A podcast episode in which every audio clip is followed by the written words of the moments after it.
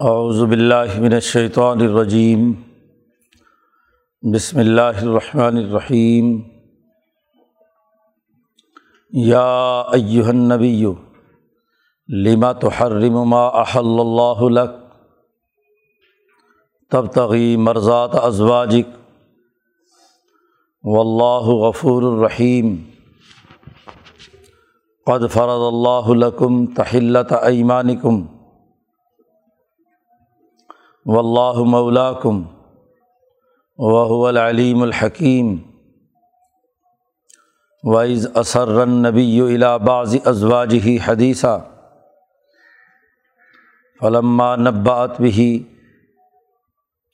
و اظہر اللہ علیہ عرف بعضه واعرض عن بعض فلما نبأها به قالت من امبا کا حاضہ قال نبأنی العلیم الخبیر۔ ان تطوبہ الا فقط صغت قلوب کما و ان تظاہرا علیہ فعن اللہ ہو مولا ہو جبریل و صالح المؤمنین والملائکۃ بعد ذلك ظہیر۔ آثار رب ان طلق کن دلہ ازواجن خیرم من کن مسلمات مؤمنات قانتات طائبات عابدات سائحات سائحات سیبات و ابکارا یا الذین آمنوا او انفسکم و اہلیکم نارا وقود الناس والحجارہ علیہ ملائکۃ غلاظ شداد لا یعصون اللہ ما امرحم و یفعلون ما یؤمرون یا ایہا الذین کفروا لا تعتذروا اليوم انما تجزون ما کنتم تعملون صدق اللہ العظیم یہ صورت تحریم کا پہلا رقوع ہے اس صورت کا ماقبل کے ساتھ ربط یہ ہے کہ جیسا کہ پچھلی صورت الطلاق میں واضح کیا گیا تھا کہ اگر غلبہ دین کے راستے میں بیویاں رکاوٹ بنے تو مرد میں یہ جرت اور طاقت ہو کہ وہ ان کو فارغ کریں، طلاق دیں۔ لیکن طلاق بھی آسن طریقے سے دیں، اس کا طریقۂ کار اور اس سے متعلق قوانین اور ضابطے بیان کر دیے گئے، کیونکہ اس سے پہلی صورت میں واضح کیا گیا تھا کیا ایمان والو، تمہاری بعض بیویاں اور تمہاری اولاد تمہاری دشمن ہے یہ ایسا دشمن ہے جو گھر کے اندر ہے۔ اس لیے اگر یہ دشمن کے خلاف جد وجہد کرنے سے رکاوٹ بنے، تو ایک طرح سے دشمنی کا اظہار کر رہے ہیں۔ اللہ کے احکامات پر عمل کرنے اور اللہ کے دین کو غالب کرنے میں یہ رکاوٹ بنے تو یہ بھی گویا کہ دشمن ہے۔ اور جب دشمنی جہاں سے بھی آئے، اس کا مقابلہ اور مزاحمت کرنی ہے۔ اس سے پہلے ممتحنہ میں کہا جا چکا تھا کہ لات تخذو ادوی و ادو کم اولیا میرے اور اپنے دشمنوں کو دوست مت بناؤ۔ تو دشمن اگر گھر میں ہی ہو اور دشمنی کا اظہار کر رہا ہو، تو ایمان والوں کا بنیادی تقاضا یہ ہے کہ اللہ اور اس کے رسول کے احکامات کی خلاف ورزی کسی صورت میں قابل برداشت نہیں ہے۔ کتنا ہی بیوی سے تعلق ہو، ایسی بیوی جو اللہ اور اس کے رسول کے احکامات پر عمل کرنے میں رکاوٹ بن رہی ہے۔ دشمنوں کے ساتھ تعلق اس نے قائم کیا ہوا ہے، تو اس کو فارغ کرو۔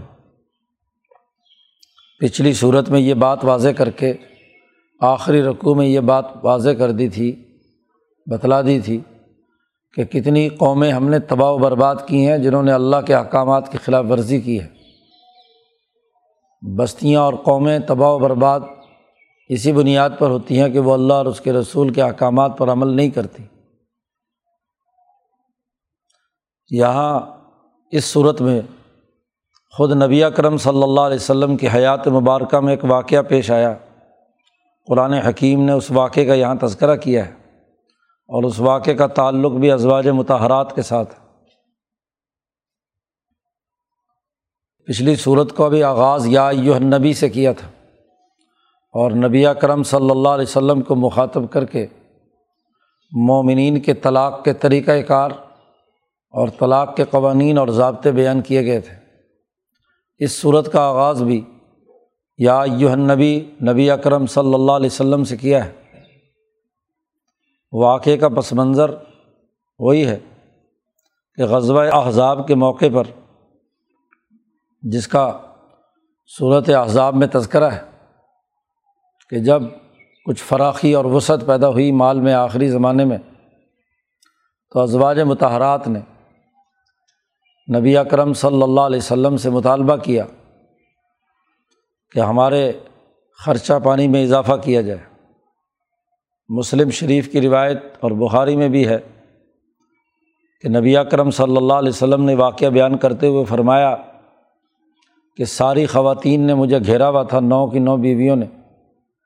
اور وہ مجھ سے مطالبہ کر رہی تھیں کہ ہمارے اخراجات میں اضافہ کیا جائے۔ الفاظ ہیں کہ اکثر نہ، بڑی اکثر یعنی کثرت سے ان کا مطالبہ تھا۔ حضور اقدس صلی اللہ علیہ وسلم کی تباہ مبارک پر یہ بات ناگوار گزری کہ یہ ساری اکٹھی ہو کر، ویسے تو چھوٹے چھوٹے ان کے درمیان، جیسے سوکنوں کے درمیان آپس میں ہوتی ہیں، ذرات کا لفظ آیا ہے حدیث میں۔ آپس میں ان کی گروپنگ تھی، نو بیویوں کے دو گروپ تھے۔ ایک حضرت عائشہ رضی اللہ تعالیٰ عنہ کی قیادت میں اور دوسرا حضرت ام سلمہ رضی اللہ تعالیٰ عنہ کی قیادت میں۔ حفصہ اور عائشہ، یہ دونوں ایک گروپ تھا۔ حضرت عائشہ کے گروپ میں حضرت حفصہ تھی۔ تو ان کی آپس میں چھوٹی موٹی چیزیں جو ہوتی ہیں گھروں میں، خواتین میں وہ چلتی رہتی تھی۔ لیکن اس معاملے میں یہ دونوں گروپ متفق ہو گئے۔ انہوں نے کہا کہ جی چونکہ اب باہر سے ہاں جی آمدنی کا اضافہ ہو گیا ہے تو باقی خواتین کے اخراجات ان کے شوہروں نے ذرا دینا شروع کیے ہیں۔ ہمارا خرچہ بھی اس میں بھی اضافہ ہونا چاہیے۔ یہ تقریباً کوئی ایک مہینے تک معاملات چلتے رہے۔ حضور صلی اللہ علیہ وسلم نے اسی موقع پر وہ ایلا کیا ہے۔ ایک مہینے کے لیے آپ نے ازواج متحرات کو چھوڑ دیا اور بالا خانے پہ اکیلے رہنے لگے، جس کی تفصیلات احادیث کی کتابوں میں موجود ہیں۔ آپ صلی اللہ علیہ وسلم کا یہ معمول تھا اس سے پہلے کہ عصر کی نماز کے بعد تمام ازواج متحرات کے گھروں میں تھوڑی تھوڑی دیر کے لیے جاتے تھے۔ عصر سے فارغ ہو کر مغرب کے درمیان نو بیویوں کے گھروں میں حال حوال پوچھنے، کوئی کام، کوئی ضرورت، کوئی مسئلہ، تو سب کے گھروں میں تھوڑی دیر ادھر دیر ٹھہرتے تھے۔ ان میں ایک دفعہ یہ ہوا کہ حضرت زینب رضی اللہ تعالیٰ عنہ کے یہاں کچھ زیادہ ٹھہر گئے اور مسلسل دو چار دن وہاں کچھ زیادہ وقت لگ گیا۔ اب خواتین کا دوسرا گروپ تھا، اس کو تشویش لاحق ہوئی کہ وہاں حضور زیادہ وقت کیا کرتے ہیں؟ وہاں وقت کیوں لگتا ہے زیادہ؟ تو حضور صلی اللہ علیہ وسلم سے اس حوالے سے انہوں نے حضرت عائشہ رضی اللہ تعالیٰ عنہ کے گروپ نے پوچھا، کیونکہ زینب جو ہے حضرت ام سلمہ کے گروپ میں تھی تو حضرت عائشہ کے گروپ نے پوچھا کہ آپ وہاں، حضرت حفصہ نے پوچھا کہ یہ آپ وہاں زیادہ ٹائم لگاتے ہیں؟ تو حضور صلی اللہ علیہ وسلم نے فرمایا کہ بھائی وہ شہد مجھے پیش کر دیتی ہے، تو میں شہد پیتا ہوں، تھوڑی دیر وہ شہد پانی میں گھولتی ہے، بناتی ہے، تو ٹائم لگ جاتا ہے۔ لیکن یہ بات کسی کو بتانا مت، باقی خواتین کو۔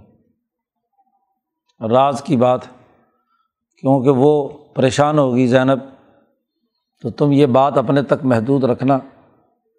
حضور کو اعتماد تھا کہ یہ کسی اور کو نہیں بتائے گی۔ اب ہوا یہ کہ حضرت عائشہ چونکہ گروپ کی لیڈر تھی، تو حفصہ کو تو لگا لگتا ہے کہ انہوں نے کہا کہ پوچھنا حضور سے۔ تو انہوں نے حضرت عائشہ کو اپنی گروپ لیڈر کو بتا دیا کہ بھائی حضور وہاں، لیکن ان سے کہا کہ کسی کو بتانا مت۔ اب ادھر سے حضرت عائشہ کو یہ بات معلوم ہو گئی۔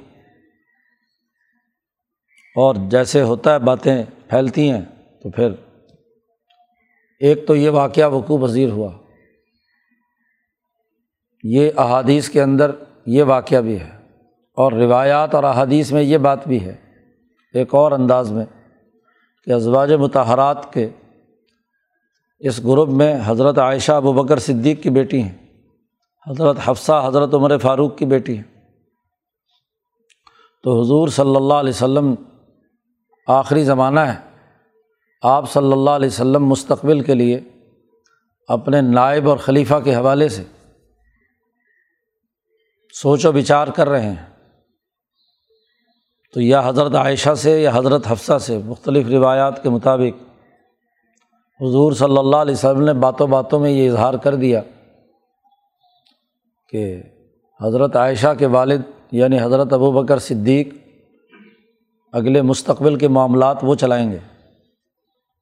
خلافت کے امور سے متعلق اور ان سے یہ بات کہہ دی کہ یہ بات کسی کو بتانا مت، کیونکہ جو مدینہ میں اس سلسلے میں بات چیت چل رہی تھی، اس تناظر میں بنی ہاشم اور بالخصوص حضرت فاطمہ رضی اللہ تعالیٰ عنہ کے حوالے سے یہ بات ان کے لیے شاید تکلیف کا باعث ہو۔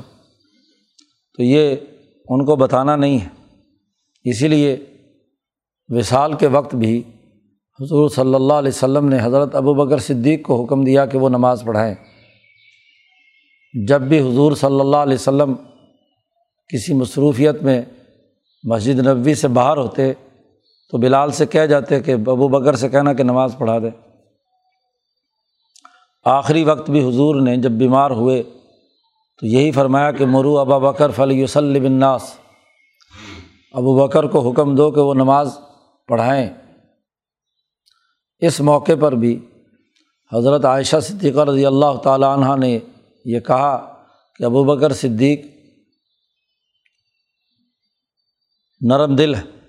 آپ کے مسلح پر جب آپ کو نہیں دیکھیں گے اور ان کے مسلح پر اپنے آپ کو کھڑا پائیں گے تو وہ رونے لگیں گے۔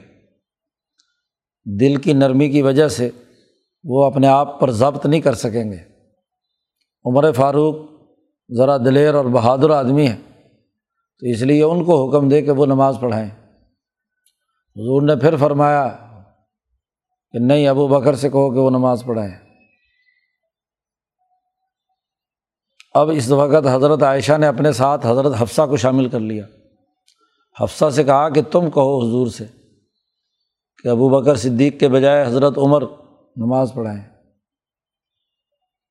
اس پہ نبی کرم صلی اللہ علیہ وسلم نے یہ جملہ فرمایا جو بخاری میں بھی ہے کہ انتنا صواحبہ یوسف، تم یوسف والیاں ہو۔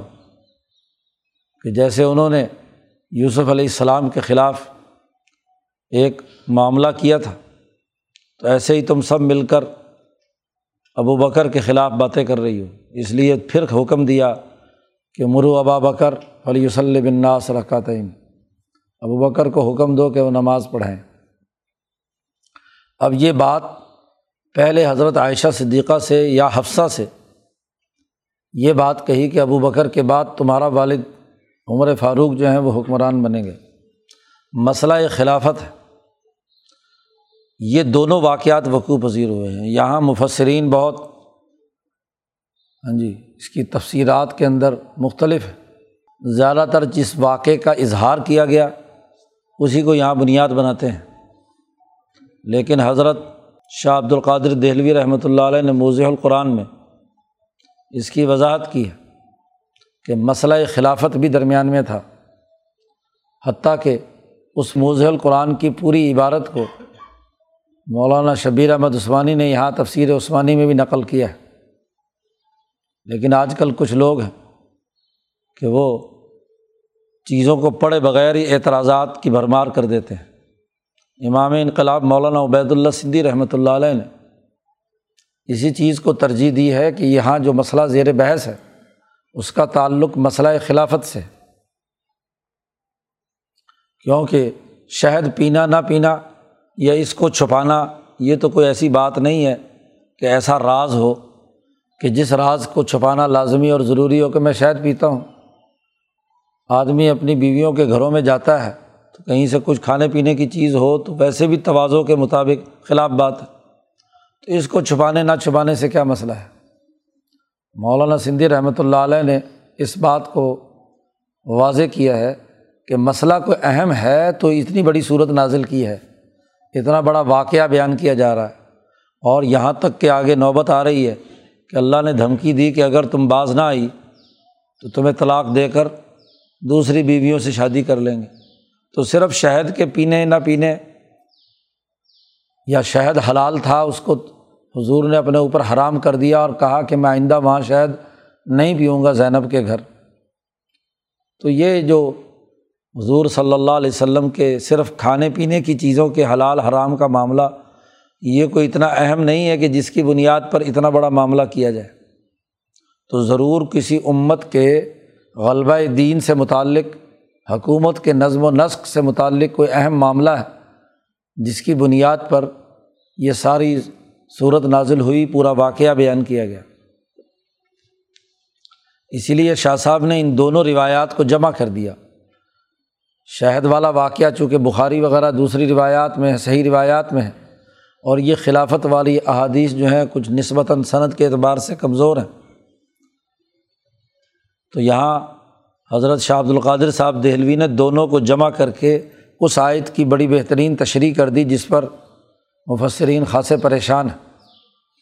بہرحال تفصیلی واقعہ یہاں قرآن حکیم نے اس کے اجزاء بیان کیے ہیں اور اس میں ایک بنیادی پیغام دیا گیا ہے کہ رسول اللہ صلی اللہ علیہ وسلم کی ازواج بھی جو انتہائی متحرات میں سے ہیں اور انتہائی مقدس ہیں۔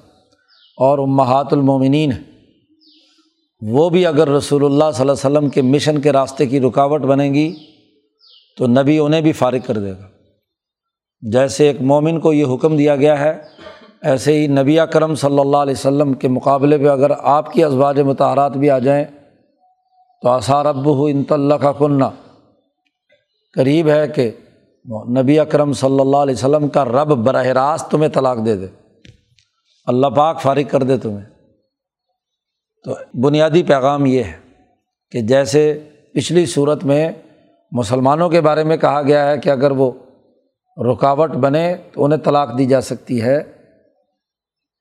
وہ طلاق کا حکم بھی اسی صورت سے معلوم ہوا کہ جب نبی کو یہ کہا جا رہا ہے آثار ابو انطلّہ کا کنہ، کہ قریب ہے کہ نبی اکرم صلی اللہ علیہ وسلم کا رب تمہیں طلاق دے دے۔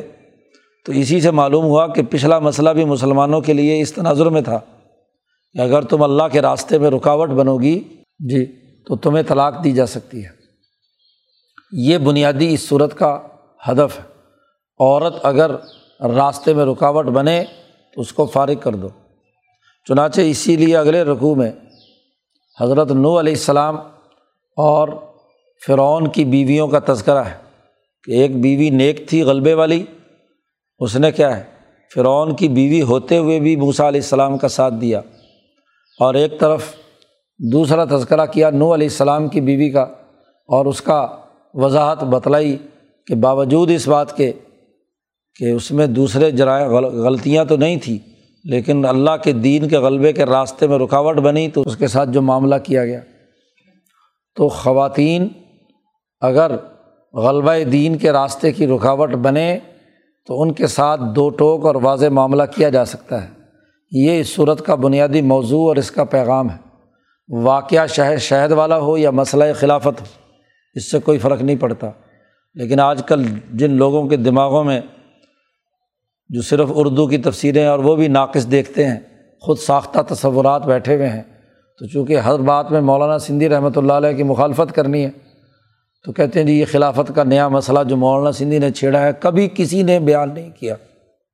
ایسے احمق ہیں کہ کم از کم یہ اردو کی تفسیر ہی دیکھ لیتے، تو یہ تو پتہ چلتا کہ خلافت کا مسئلہ ضعیف روایات میں ہے اور ولی اللہ سلسلے کے بزرگوں میں حضرت شاہ عبد القادر صاحب دہلوی نے اس کا خود تذکرہ کیا ہے اور حضرت شیخ الہند کے شاگردوں نے یہاں پر حضرت شیخ الہند کے حاشیے پہ لکھا ہے۔ تو مولانا سندھی پر زبان درازی کرنے کی ضرورت نہیں تھی۔ لیکن جب ضد بازی اور حسد پیدا ہو جائے اور ہر بات میں انقلابی نقطۂ نظر کو رد کرنا ہے، تو پھر جو چاہے مرضی کرتے رہو۔ قرآن حکیم نے کہا، یا یو نبی اے یہ نبی نبی اکرم صلی اللہ علیہ وسلم کو مخاطب کیا، لیما تو ہر رم ما احل اللہ لک، کیوں آپ نے حرام قرار دے لیا اس چیز کو؟ جو اللہ نے آپ کے لیے حلال قرار دی تھی۔ شہد تھا۔ یا ایک روایت میں ایک اور معاملہ بھی ہے کہ حضرت ماریہ قبتیہ جن کے بطن سے حضرت حضور صلی اللہ علیہ وسلم کے صاحبزاد ابراہیم پیدا ہوئے تھے، تو یہ باقی خواتین جتنی بھی تھیں، یہ تو آزاد عورتیں تھیں ماریا لونڈی تھیں اور ان کو حضور کو مصر کے حکمران نے بھیجا تھا۔ تو حضور صلی اللہ علیہ وسلم نے ان کو آزاد کر کے ان سے نکاح کر لیا۔ تو باقی خواتین کے دل میں ان سے تھوڑا سا دوری رہتی تھی کہ یہ لونڈی ہے اور ہم آزاد ہیں۔ تو وہاں کسی ایسے معاملے میں حضور صلی اللہ علیہ وسلم نے یہ بات کہہ لی کہ چلو اب میں ماریا کے گھر نہیں جایا کروں گا۔ تو یہ جملہ جو ہے، اس کو کیا ہے؟ اس طرح کی بات پر نبی اکرم صلی اللہ علیہ وسلم سے وضاحت کی گئی۔ کہ لما تو حرم ما احل اللہ یا فرمایا دوسری جگہ پر کہ زینب کو میں اس کے گھر جا کر شہد نہیں پیا کروں گا۔ تو کیوں آپ نے حرام قرار دے لیا اس چیز کو جو اللہ نے آپ کے لیے حلال قرار دی تھی؟ چونکہ راز کو راز کہنے کا حکم دیا گیا تھا۔ مسئلہ خلافت اگر ہو تو مسئلہ خلافت نبی اکرم صلی اللہ علیہ وسلم کی مرضی ہے کہ جس کو چاہے خلیفہ قرار دیں۔ تو اس میں چھپانے یا دوسری چیزوں کے معاملات کے لانے کی کیا ضرورت ہے؟ جی لیما تو ہر ما احل اللہ کیوں حرام کرتے ہیں آپ اس چیز کو جو اللہ نے آپ کے لیے حلال قرار دی ہے؟ تب تغی مرزات ازواجک۔ اللہ پاک نے نبی اکرم صلی اللہ علیہ وسلم سے یہ بات بیان کی کہ کیا آپ اپنی بیویوں کی رضامندی اور خوش ندی چاہتے ہیں؟ تو بیویوں کو خوش کرنے کے لیے کسی حلال کو حرام قرار دینا یہ قطعی طور پر درست نہیں ہے۔ جب نبی کے لیے جائز نہیں ہے کہ وہ بیویوں کی رضامندی کے لیے، ان کی خوشنودی کے لیے کسی حلال کو حرام نہیں ٹھہرا سکتے یا حرام کو حلال نہیں بنا سکتے، تو باقی امتیوں کے لیے کیسے؟ غلبہ دین کا کام اور عدل و انصاف کا نظام قائم کرنا یہ اتنا لازمی اور ضروری ہے اتنا اہمیت کا حامل ہے کہ اس کے بغیر دین کا عملی نظام دنیا میں قائم نہیں ہو سکتا، تو اس سلسلے میں حلال کو حرام قرار دینے کا کیا مطلب ہے؟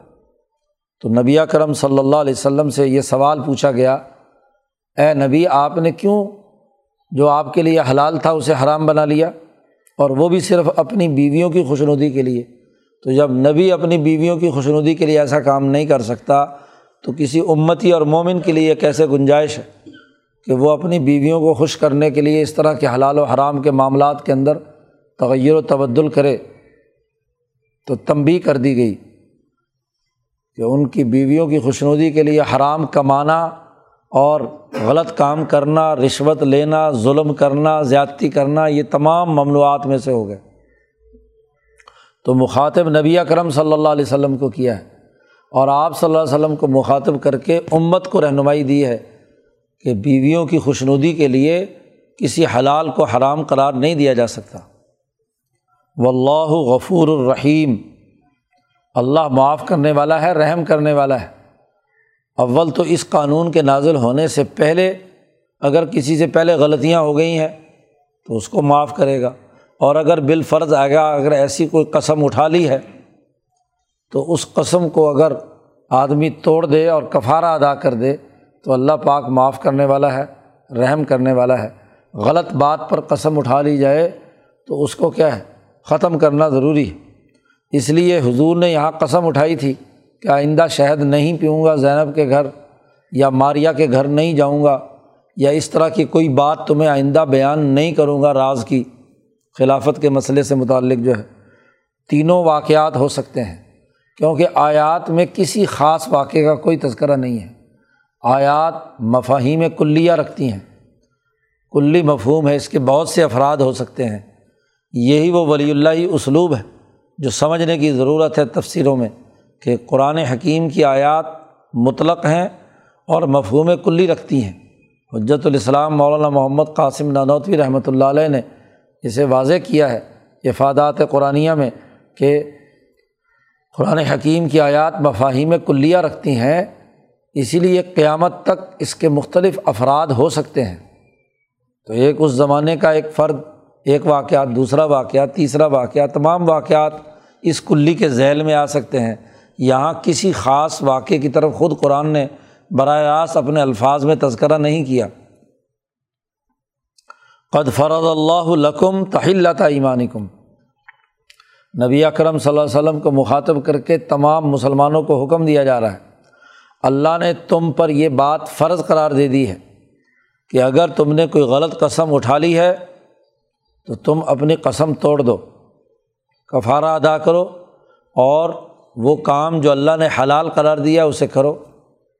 جیسا کہ حضرت عائشہ رضی اللہ تعالیٰ عنہ کے واقعے کے ضمن میں مستہ ابن اثاثہ نے جب حضرت عائشہ کے خلاف پروپگنڈا کیا تھا اور قرآن نے صفائی پیش کر دی واقعہ عفق میں، تو وہاں حضرت ابو بکر صدیق رضی اللہ تعالیٰ عنہ نے قسم اٹھا لی۔ رشتہ دار تھے کہ پہلے غریب آدمی تھا جسے حضرت ابو بکر پہلے مال وال دیا کرتے تھے، تو قسم اٹھا لی کہ اس نے حضرت عائشہ کے خلاف جو کردار ادا کیا ہے، آئندہ اس کو کوئی صدقہ و خیرات اور اس کو پیسے نہیں دیا کروں گا۔ تو وہاں واضح طور پر ابو بکر صدیق سے کہا گیا کہ ولا یہ عطلی الفضل منکم و سات جو مالدار لوگ ہیں، جن کے پاس اللہ نے وسعت دی ہے، ان کو اس طرح کی قسمیں نہیں اٹھانی چاہیے کہ وہ غریبوں پر مال خرچ نہیں کریں گے۔ تو قسم توڑو، قسم کا کفارہ ادا کرو اور ان کو جو دینا ان کا جو حق بنتا ہے، ان کی جو غربت کی وجہ سے مسائل ہیں تو ان کو حل کرو۔ تو یہاں واضح طور پر یہاں بھی یہی بات کہی کہ تمہارے لیے اگر تم نے کوئی غلط کسی معاملے پر قسم اٹھا لی ہے، تو اللہ نے فرض قرار دیا ہے کہ قسم توڑ دو اور قسم کا کفارہ ادا کرو اور وہ نیکی کا اور اچھائی کا یا حلال کام ضرور کرو۔ و اللہ اللہ تعالیٰ تمہارا مولا اور مالک ہے۔ وہ العلیم الحکیم۔ اور وہ خوب جاننے والا ہے اور حکمت والا ہے۔ اب اس واقعے کا آگے تذکرہ کیا جا رہا ہے، جس کے بارے میں پیچھے کہا تھا کہ تب تغی مرزات ازواجک، کہ آپ اپنی بیویوں کو خوش کرنے کے لیے آپ نے یہ کام کیا ہے۔ وہ کام کیا تھا؟ اس کے حوالے سے قرآن حکیم بیان کرتا ہے کہ ویز اثر نبی الا بعض ازواج ہی حدیثہ جب نبی اکرم صلی اللہ علیہ وسلم نے خفیہ طور پر چھپا کر اپنی بعض بیویوں کو ایک بات بیان کی۔ راز کی بات تھی، تو اس لیے آپ نے وہ راز کی بات اپنی بیویوں میں سے بعض ازواج ہی قرآن حکیم کا انداز اور اسلوب یہ ہے کہ نام لینے کے بجائے مطلقاً بات کی جائے۔ اپنی بیویوں میں سے کچھ اب یا حفصہ تھیں یا حضرت عائشہ تھیں، دونوں تینوں واقعات کے تناظر میں کسی ایک زوجۂ محترمہ کو حضور نے ایک راز کی بات بیان کی۔ قرآن حکیم بڑے جامع اور نفے تلے جملے استعمال کرتا ہے۔ قرآن حکیم نے اسرہ کہہ کر بتایا کہ راز کی بات تھی، چھپا کر کہی۔ اور چھپا کر کہنے کا مطلب ہی یہ ہے کہ کسی کے سامنے یہ بات تم نے ظاہر نہیں کرنی۔ فلما نبات بھی جس خاتون نے محترم کو حضور صلی اللہ علیہ وسلم نے وہ راز کی بات بیان کی تو انہوں نے اسے دوسروں تک آگے پہنچا دیا۔ حضرت عائشہ سے کہہ دیا، یہ حضرت عائشہ نے حفصہ سے کہہ دیا۔ ایک دوسرے نے اپنا راز شیئر کیا اور دوسری کو کہا کہ آگے نہ کسی کو بتانا۔ اب ان کا خیال یہ ہے کہ یہ راز ہم دو کے اندر ہے، کسی اور کے پاس یہ بات جبکہ حضور نے مطلق فرمایا تھا کہ کسی اور زوجۂ محترمہ کے سامنے بات نہیں کرنی۔ وہ اظہر اللہ علیہ نبی کرم صلی اللہ علیہ وسلم پر اللہ نے وہ بات ظاہر کر دی۔ وہی آ گئی، جبرائیل آئے اور انہوں نے بتلایا کہ جو راز آپ نے فلاں بیوی کو بیان کیا تھا، وہ راز نکل چکا ہے۔ اور جب ایک جگہ سے نکل جائے اور عورت، اگلی عورت کو کہے کہ آگے کسی کو نہ بتانا، کہتے ہیں کہ عورتوں کے پاس بات آئی اور کوٹھوں چڑھی۔ ہاں جی۔ چونکہ پرانے زمانے میں کوٹھے آپس میں ملے ہوئے ہوتے تھے، تو عورتیں کوٹھوں پر بیٹھ کر ایک دوسرے سے اپنے گھر کی باتیں کرتی تھیں۔ تو بس ایک دفعہ کوٹھے پہ چڑھی اور پوری بستی میں پھیل گئی۔ تو اللہ نے وہ بات ظاہر کر دی اظہارہ اللہ علیہ۔ یہاں تو ابھی معاملہ دو خواتین کے اندر ہی تھا۔ جی وہاں تک بات چلی تھی۔ علما نب بات بھی جب انہوں نے آگے بیان کیا اور اللہ نے اسے ظاہر کر دیا نبی کرم صلی اللہ علیہ وسلم پر۔ تو آپ صلی اللہ علیہ وسلم کا انداز و اسلوب دیکھیے کہ آپ صلی اللہ علیہ وسلم نے قرآن حکیم کہتا عرف بازہ و آرضا امباس یہ بات اپنی اس زوجۂ محترمہ کو نہیں جتلائی کہ میں نے تجھے اغراض دیا تھا، تو نے بتا دیا اور یہ کر دیا، وہ کر دیا۔ بلکہ تاریخ کے انداز میں کچھ بات آپ نے ایسی کی کہ کچھ بات بیان کر دی اور کچھ بات چھپا لی۔ یعنی جو اصل بات تھی وہ چھپا لی، چونکہ چھپانے کے قابل بات تھی، اس کو دوبارہ بیان کرنا بھی تو ایک ہاں جی راز کو خود ہی پھیلانا ہے۔ اب یہاں مفسرین پریشان ہے کہ کچھ باتیں بیان کی اور کچھ چھپا لی۔ تو اسی کی تشریح میں حضرت شاہ عبد القادر صاحب دہلوی رحمۃ اللہ علیہ نے یہ وضاحت کی ہے کہ جو ظاہر ہونے والی بات تھی وہ تو شہد کی تھی، کیونکہ مسئلہ بڑا اہم تھا خلافت کا۔ تو خلافت کے مسئلے کو اگر دوبارہ چھیڑا جاتا تو جو جس راز کو حضور راز رکھنا چاہتے ہیں وہ راز راز نہیں رہے گا، چونکہ بات وہاں سے پھیلے گی اور بات پھر دوبارہ کیا ہے اوپن ہو جائے گی۔ تو وہاں حضور صلی اللہ علیہ وسلم نے جو شہد والا معاملہ تھا، اس کو تو بیان کر دیا۔ اور وہ آ امباس اور وہ جو خلافت والا معاملہ تھا، اس کو کیا ہے نظر انداز کر دیا۔ تاکہ اگر بات پھیلے سوسائٹی میں، چونکہ جب قرآن نازل ہو رہا ہے، تو وہاں بات شہد والی پھیلے۔ خلافت والا مسئلہ زیر بحث ہی نہ آئے۔ تو یہ لطیف پہلو ہے جس پر امام شاہ ولی اللہ دہلوی اور ان کے خانوادے کی نظر ہوتی ہے کہ وہ آیات اور وہاں کے ماحول کی جو عملی شکل ہے، وہ یہ کہ جب کسی بات کو ایک ایشو کو دبانا ہو، تو دوسرے ایشو کو سامنے لاؤ۔ ملتے جلتے ہوتے ہیں، تو لوگ اس میں الجھ جاتے ہیں، وہ جو اصل بات ہوتی ہے وہ کیا ہے؟ دب جاتی ہے۔ تو یہاں بھی اور رفع باز ہو اب جو بیچارے سیاسیات سے واقف نہیں ہیں، تو وہ کہتے ہیں جی بس ظاہری تفسیر وہی ہے جو ظاہر میں ہو گئی۔ جی تو یہاں غلبہ دین یا سوسائٹی میں انقلابات کا مرحلہ خاصا مشکل ہوتا ہے۔ کچھ چیزیں کیا ہے، راز رکھنی ہوتی ہیں، راز کو راز رہنا چاہیے۔ اگر اس کو کیا بیان کر دیا جائے تو پھر خواہ خود ہی آپ نے راز پھیلا دیا۔ تو عرفہ باز بڑی جامع بات حضرت شاہ عبد القادر صاحب دہلوی نے کہی اور یہی بات حضرت سندھی سمجھانا چاہتے ہیں۔ حضرت سندھی رحمۃ اللہ علیہ کہتے ہیں کہ میں نے کوئی بات ایسی میں نہیں کہتا جس کی صنعت میرے پاس ولی اللہ سلسلے کی نہ ہو۔ تو جو اپنے آپ کو شاہ ولی اللہ صاحب کا اور ان کے خانوادے کا ماننے والا کہتا ہے تو اس کو چاہیے کہ میری بات پر پہلے رد عمل دینے کے بجائے، فتوے لگانے کے بجائے پہلے یہ دیکھے کہ کیا شاہ ولی اللہ کے خانوادے میں کسی نے بات کہی ہے کہ نہیں کہی۔ چونکہ میں اپنے آپ کو ولی اللہ ہی کہتا ہوں۔ میں نے اپنے لیے اپنا امام شاہ ولی اللہ کو بنایا ہے۔ تو شاہ ولی اللہ کا خانوادے میں کوئی بات ہوتی ہے تو میں اس کی صنعت پر وہ بات کہتا ہوں۔ تو یہ مسئلہ خلافت حضرت سندھی نے اپنی ذات سے اپنی طرف سے نہیں چھیڑا۔ چونکہ شاہ صاحب نے اس بات کو بیان کیا ہے۔ تو حضرت سندھی نے اسے بیان کیا اور سیاسیات کے اصول کے تحت بیان کیا ہے کہ جو بات ظاہر کرنے کی تھی وہ شہد والی لوگوں میں پھیلائی گئی اور اس لیے وہ صحیح احادیث میں اور صحیح صنعت کے ساتھ آ گئی اور جو بات چھپی ہوئی تھی اس کا آگے پھیلنے کا عمل چونکہ سوسائٹی میں پھیلانا مقصود ہی نہیں تھا، تو اس لیے کم لوگوں کو معلوم ہوئی تو سندن اس کے اندر اگرچہ ذوف ہو، لیکن حقائق اسی کی حقیقت واضح کرتے ہیں۔ کیونکہ معاملہ بھی اور واقعہ بھی ویسے ہی وقوع پذیر ہوا کہ حضور صلی اللہ علیہ وسلم کے بعد ابو بکر صدیق حکمران بنے اور غلبہ دین کے لیے وہی فٹ تھے۔ اس لیے ارتداد کے مقابلے میں تو باقی سارے لوگ جو ہیں دوسری طرف چلے گئے۔ تو غلبہ دین ابو بکر صدیق کی جد وجہد سے ہوا کہ مرتدین کے مقابلے میں جس جرت اور دلیری سے حضرت ابو بکر صدیق نے فیصلے کیے وہ عمر فاروق بھی نہیں کر سکتے تھے، کیونکہ اس معاملے میں عمر فاروق کی رائے بھی یہ تھی کہ جو لوگ کلمہ پڑھ رہے ہیں، نمازیں پڑھ رہے ہیں ہاں جی سارے کام زکوٰۃ بھی دینا چاہتے ہیں، تو پھر بھی آپ ان سے لڑائی لڑیں گے۔ اور زکوٰۃ صرف آپ کو نہیں دینا چاہتے، اپنی بستی میں دینا چاہتے ہیں۔ تو بغیر صدیق نے کہا ہاں میں ضرور اللہ کی قسم، میں ان تمام سے ضرور کتال کروں گا کہ جنہوں نے منفر بین صلاحی و زکوٰۃ جو نماز اور زکوٰۃ میں فرق پیش نظر رکھتے ہیں۔ یہ جرت اور دلیری اور غلب دین کا یہ فیصلہ سوائے ابو بکر صدیق کے کس کے اندر یہ جرت تھی؟ جی۔ اور اسی طرح حضرت عمر رضی اللہ تعالیٰ عنہ نے جس طرح پوری دنیا میں دین کے غلبے کا بین الاقوامی سسٹم قائم کیا، بعد کے تمام واقعات نے اس بات کی تصدیق بھی کر دی۔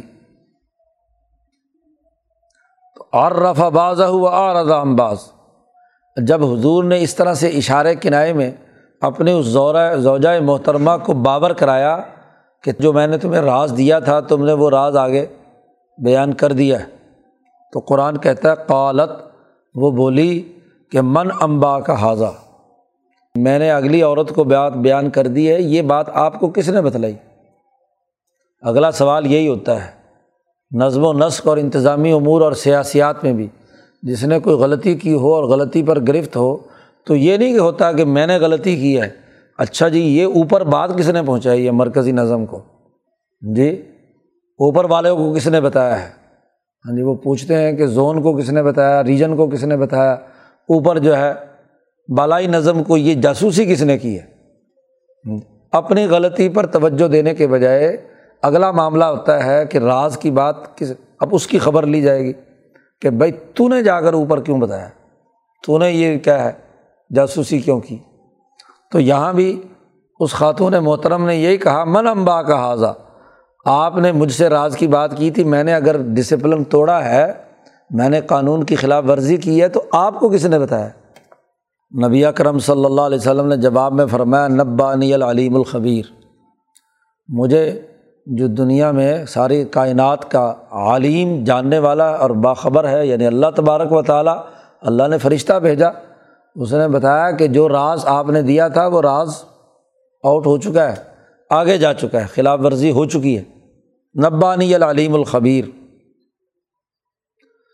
اب ظاہر ہے کہ یہ بات بڑی اہم تھی کہ حضور صلی اللہ علیہ وسلم ایک اہم راز بتلائیں اور وہ راز باہر پھیل جائے یا دوسری کسی خاتون تک چلا گیا، وہاں سے ہاں جی آگے۔ ابھی حالانکہ راز وہیں کا وہیں ہے، لیکن بات چونکہ یہ شہد والی تو پھیل گئی۔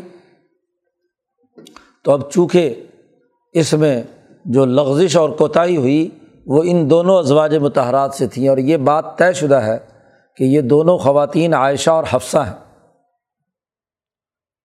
بخاری میں روایت ہے کہ حضرت عمر فاروق رضی اللہ تعالیٰ عنہ سے سوال کیا گیا کہ یہ آیت جو ہے، ان تطوبہ الا فقط سخت قلوب و کما اس سے کون سی ازواج متحرات مراد ہے تو حضرت عمر نے پورا تفصیلی قصہ بھی بیان فرمایا۔ اور فرمایا کہ بھائی اور کون ہونی تھی؟ یہی دو تھی، عائشہ اور حفصہ۔ ایک ان کی بیٹی اور ایک ابو بکر صدیق کی بیٹی۔ تو یہ بات طے شدہ ہے کہ یہ معاملہ عائشہ اور حفصہ کے درمیان ہوا ہے۔ اس لیے ان تطوبہ، قرآن نے یہاں وارننگ دی کہ اگر تم دونوں نے اللہ کی طرف توبہ کر لی، رجوع کر لیا، تو ٹھیک ہے۔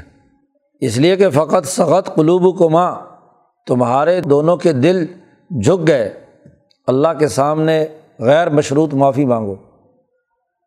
معاملہ یہ تھا کہ جب حضور نے یہ راز کی بات بیان کی، ایک تو ویسے بھی ابو بکر اور عمر رضی اللہ تعالیٰ عنما کا مرتبہ عام صحابہ کے یہاں ظاہر ہے، بلند تھا۔ صحابہ کہتے ہیں کہ حضور صلی اللہ علیہ وسلم کے زمانے میں جب ہم اپنے خیال کے مطابق درجہ بندی کرتے تھے، تو حضور کے بعد حضرت ابو بکر صدیق کو سمجھتے تھے اور ابو بکر صدیق کے بعد عمر فاروق کو سمجھتے تھے۔ اب ان کی دو صاحبزادیاں دونوں کی اور وہ حضور صلی اللہ علیہ وسلم کے زوجائے محترمہ ہیں۔ اب دونوں سے یہ معاملہ سرزد ہوا ہے اور چونکہ دونوں کا تعلق اس خلافت کے معاملے میں ابو بکر صدیق اور عمر فاروق کے ساتھ ہے۔ تو ایک خاص قسم کا دلوں میں ممکن ہے ان دونوں ازواج متحرات کے دلوں میں کوئی عجب پیدا ہوا کہ جی ہمارے ابا جان جو ہیں وہ خلیفہ بنیں گے۔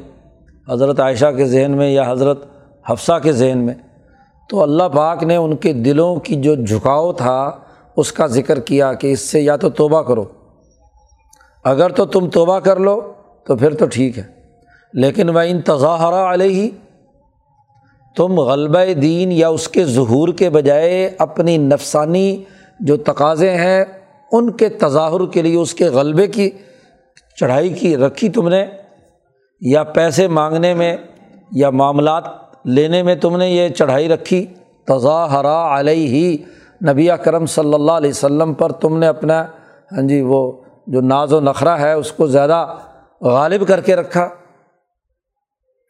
تو بڑی سخت وارننگ دی کہ فعین اللہ ہوا مولا ہو تو یاد رکھو کہ اللہ تبارک و تعالیٰ نبی اکرم صلی اللہ علیہ وسلم کا مولا ہے۔ کیونکہ اس بات سے حضور کو طبی طور پر بڑی تکلیف ہوئی کہ میں نے ان کو رازدار سمجھ کر میں نے یہ بات ان سے کہی اور انہوں نے میرے اس کہنے کے باوجود بھی ہاں جی اس کی پابندی نہیں کی۔ تو حضور کو طبی طور پر بہت ناگوار گزری۔ تو حضور صلی اللہ علیہ وسلم کو تسلی دی جا رہی ہے کہ بے شک ان اللہ ہوا مولا ہو کہ اللہ جو ہے وہ ان کا مولا ہے۔ اور وہ جبریل، اور جبریل بھی ان کا رفیق اور ساتھی ہے۔ اور وہ صالح المؤمنین، اور مومنوں میں جو سب سے زیادہ صالح ہیں وہ بھی۔ یہاں مفسرین نے وضاحت کی ہے کہ خاص طور پر یہاں صالح المومنین سے مراد ابو بکر و عمر ہے کیونکہ معاملہ بھی انہیں کا ہے اور یہ بیٹیاں بھی انہیں دونوں کی ہیں۔ تو کہا کہ تم اپنے باپوں پر اگر تمہارے دماغ میں یہ ہے کہ ہمارے باپ جو ہیں وہ جر القدر اور صالح اور اونچے درجے کے لوگ ہیں تو یاد رکھو کہ وہ صالح المومنین جو ہیں، وہ بھی رسول اللہ کے ساتھ کھڑے ہیں، تمہارے ساتھ نہیں۔ جی اس لیے ابو بکر صدیق رضی اللہ تعالیٰ عنہ نے بہت سارے معاملات میں حضرت عائشہ کو تنبی کی کہ بات معاملہ تمہارا نہیں ہے۔ ہاں جی بات نبی اکرم صلی اللہ علیہ وسلم کی عزت و احترام کی ہے۔ اور بہت سے معاملات میں حضرت عمر رضی اللہ تعالیٰ عنہ نے بھی حضرت حفصہ کو ڈانٹ ڈپٹ کی کہ تم نے حضور کو ناحق تنگ کیا۔ مثلاً یہی پیسوں کے مطالبے میں اضافہ کرنے میں۔ تو یاد رکھو، اللہ بھی ہے اپنے نبی کے ساتھ، جبرائیل بھی ان کے ساتھ ہے، اور تمام مومنوں میں سے جو سالے ہیں، وہ بھی نبی کرم صلی اللہ علیہ وسلم کے ساتھ ہیں۔ اور پھر اگلی بات بھی فرما دی ول ملائی کا تو باد ازالی کا ظہیر۔ ان تمام کے ساتھ ساتھ فرشتے بھی ان کی پشت پناہی پر ہیں۔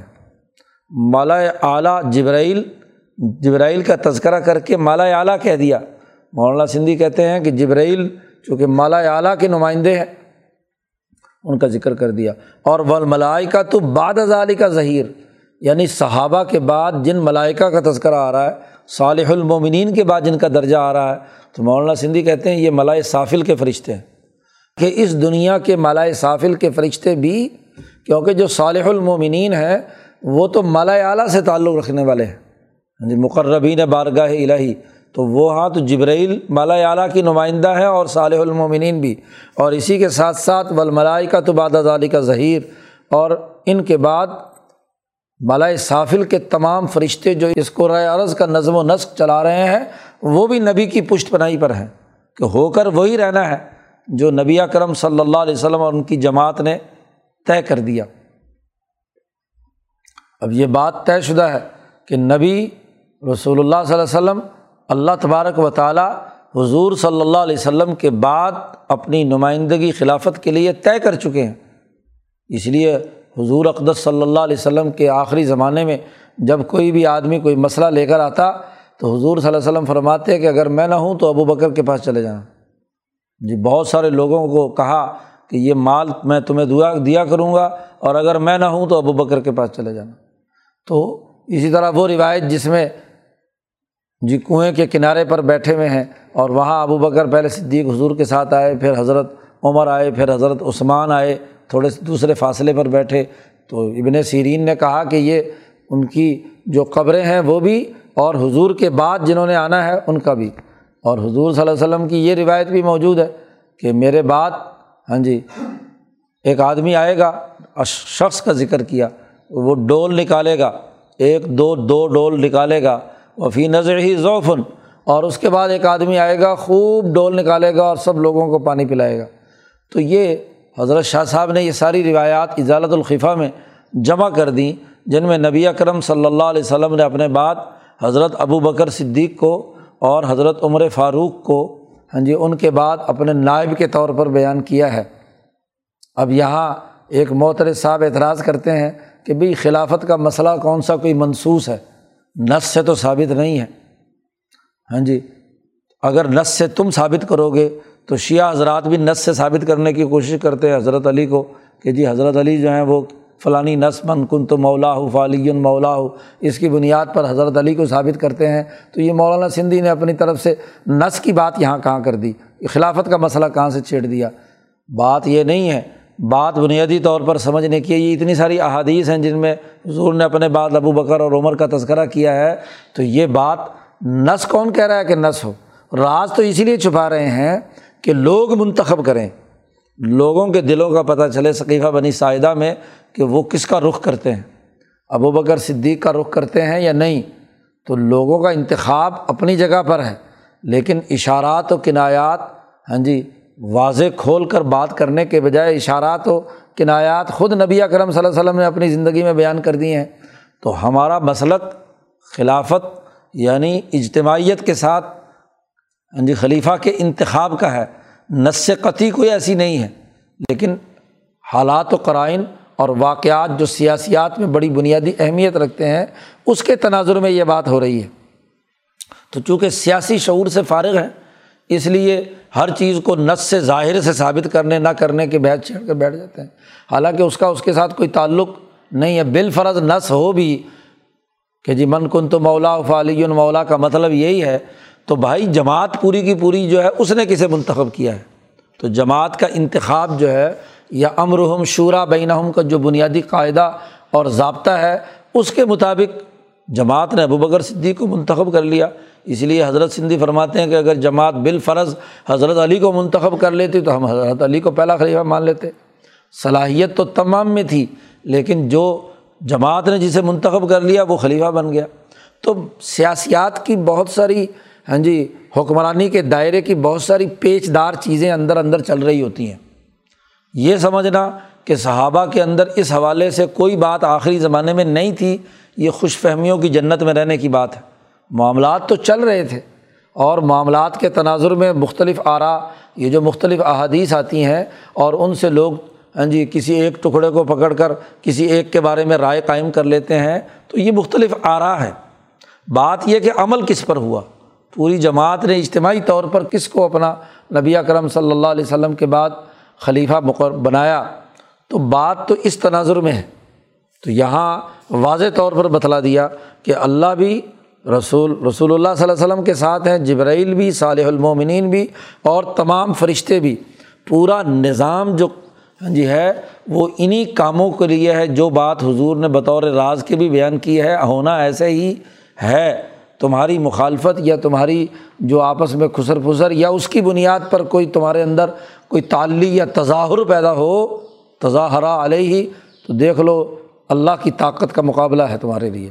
اور پھر اگلی بات فرمائی آثار ابو ان طلّہ کا کنہ انجب دلہ ازواج خیرم من کنہ قریب ہے کہ نبی کا رب، اگر تم نبی کے مقابلے پر آئی تو نبی کا رب قریب ہے کہ ان طلّہ کا کنہ اگر تمہیں طلاق دے ہاں جی تم سب کو ہاں جی فارغ کر دے اس بات پر کہ یب دلہ ازواجن خیرن کہ رب جو ہے تمہیں طلاق دلوا کر تمہاری جگہ پر تبدیل کر دے، دوسری ازواج متحرات کو، دوسری بیویوں کو، جو تمہارے سے بہتر ہوں گی۔ خیرم مین کنہ، تم اس غرور میں مت رہو کہ ہم ہاں جی دو بڑی شخصیتوں کی بیٹیاں ہیں اور ہمیں جو چاہے حضور صلی اللہ علیہ وسلم کے ساتھ معاملہ کریں تو یا تو توبہ کرو اور اگر تم نے تظاہر کیا تو اللہ پاک تمہاری جگہ بدل دے گا۔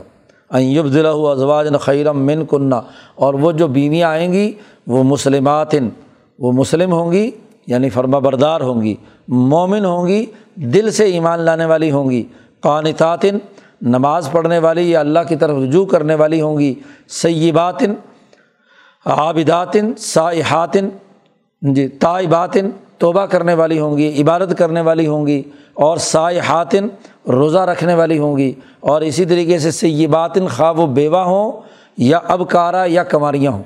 کماریاں ہوں یا بیواہیں ہوں، جیسے اب ہے، ایسے ہی ان کی جگہ پر نو کی جگہ پر دوسری نو آ جائیں گی۔ تو بڑی سخت وارننگ دی۔ عمر فاروق رضی اللہ تعالیٰ عنہ فرماتے ہیں کہ اس آیت کے نازل ہونے سے پہلے جب یہ معاملات چل رہے تھے تو حضرت عمر رضی اللہ تعالیٰ عنہ خاص طور پر حضرت حفصہ کے پاس گئے اور ان خوا، ان سے بھی کہا کہ باقیوں کو بھی کہہ دو اور یہ بات ان سے کہی کہ نبی کو تمہاری ضرورت نہیں ہے۔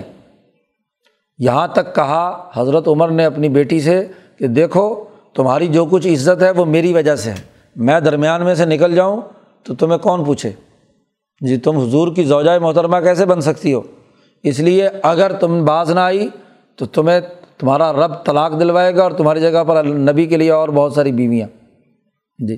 تو حضرت عمر فاروق فرماتے ہیں کہ میں نے ہفتہ پہلے یہ بات اپنی ہاں جی ان کو کہہ دی اور حضور سے بھی کہا کہ حضور صلی اللہ علیہ وسلم چونکہ پریشان تھے، کچھ حضور کے دل پر اس حوالے سے ہاں جی گرانی تھی، تو ان کو دیکھتے ہوئے حضرت عمر فاروق نے فرمایا کہ آپ کے لیے اور بیویاں بہت۔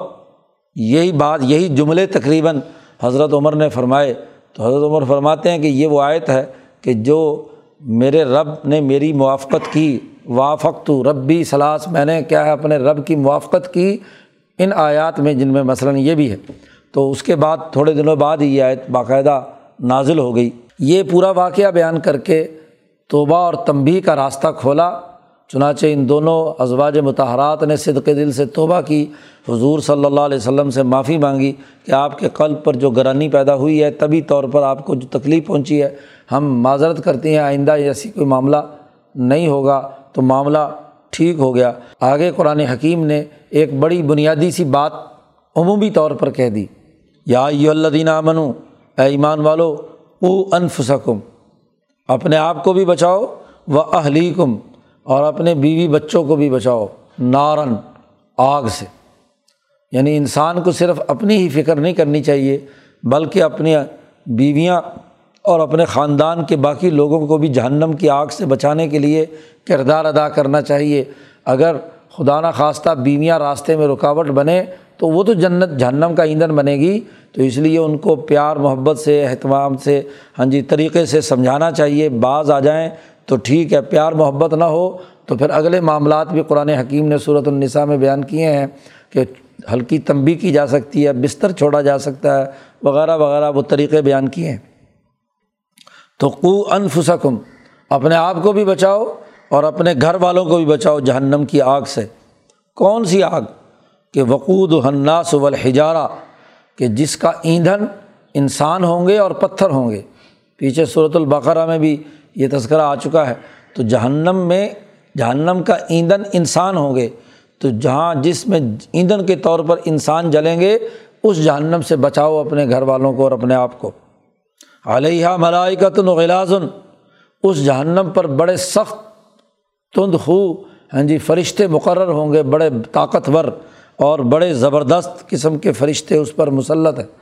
اور ایسے ہیں کہ لا یاسون اللہ ما امارا ہوں اللہ تعالیٰ ان فرشتوں کو جو حکم دے گا، وہ کبھی اس کی خلاف ورزی نہیں کریں گے۔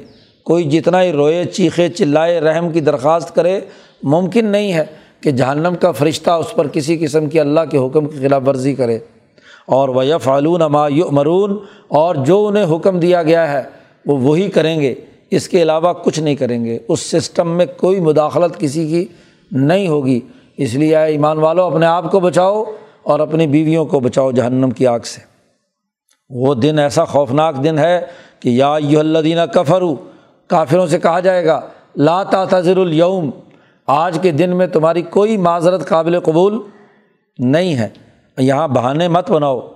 تو یہ تاریخ کر دی، خطاب کیا ہے کافروں کو۔ بہانے بنانا ازر معذرت کرنا، یہ مسلمان کے شیان شان نہیں۔ جرم ہو جائے تو بالکل کھلے دل سے جرم کو تسلیم کر کے اپنی اصلاح کی فکر کرنی چاہیے۔ ادھر ادھر کے بہانے اور دلائل دینے کی ضرورت نہیں ہے۔ تو تناظر تو جہنم کا بیان کیا ہے، لیکن دنیا میں تنبی کی ہے کہ بہانے وانے مت بناؤ، توبہ صدقے دل سے کرو، جو غلطی ہو گئی ہے اس سے معافی مانگو۔ رسول اللہ صلی اللہ علیہ وسلم سے، اللہ تبارک و تعالیٰ سے ان نمات تو ضو نما کن تم تاملون بے شک تمہیں پورا پورا بدلہ دیا جائے گا اس کا جو تم عمل کرتے رہے ہو۔ کوئی بھی کسی طرح دنیا میں جس نہج سے اس نے عمل کیا ہے، اس کے مطابق پورا بدلہ ہوگا، کیونکہ جہنم پر جو مقرر فرشتے ہیں ان فرشتوں نے کسی قسم کی رو رعایت نہیں رکھنی۔ کوئی کسی قسم کی تمہارے ساتھ معاملہ نہیں ہوگا۔ اس لیے اس پورے معاملہ معاملے کے اندر اپنے آپ کو اور اپنے بیوی بچوں کو جہنم کی آگ سے بچاؤ۔ تو بڑی سخت وارننگ یہاں اس صورت میں دی گئی کہ اگر بیوی خاتون، حتیٰ کہ نبی اکرم صلی اللہ علیہ وسلم کی بیویاں بھی اس غلبہ دین کے معاملات کے سلسلے میں کسی بھی درجے میں کوئی رکاوٹ بنے تو یہ قابل برداشت نہیں ہے۔ ڈسپلن کو باقی رکھنا ضروری ہے کہ جو اللہ اور اس کے رسول نے متعین کر دیا ہے، اللہ تعالیٰ قرآن حکیم کو سمجھنے اور اس پر عمل کرنے کی توفیق عطا فرمائے۔ اللہ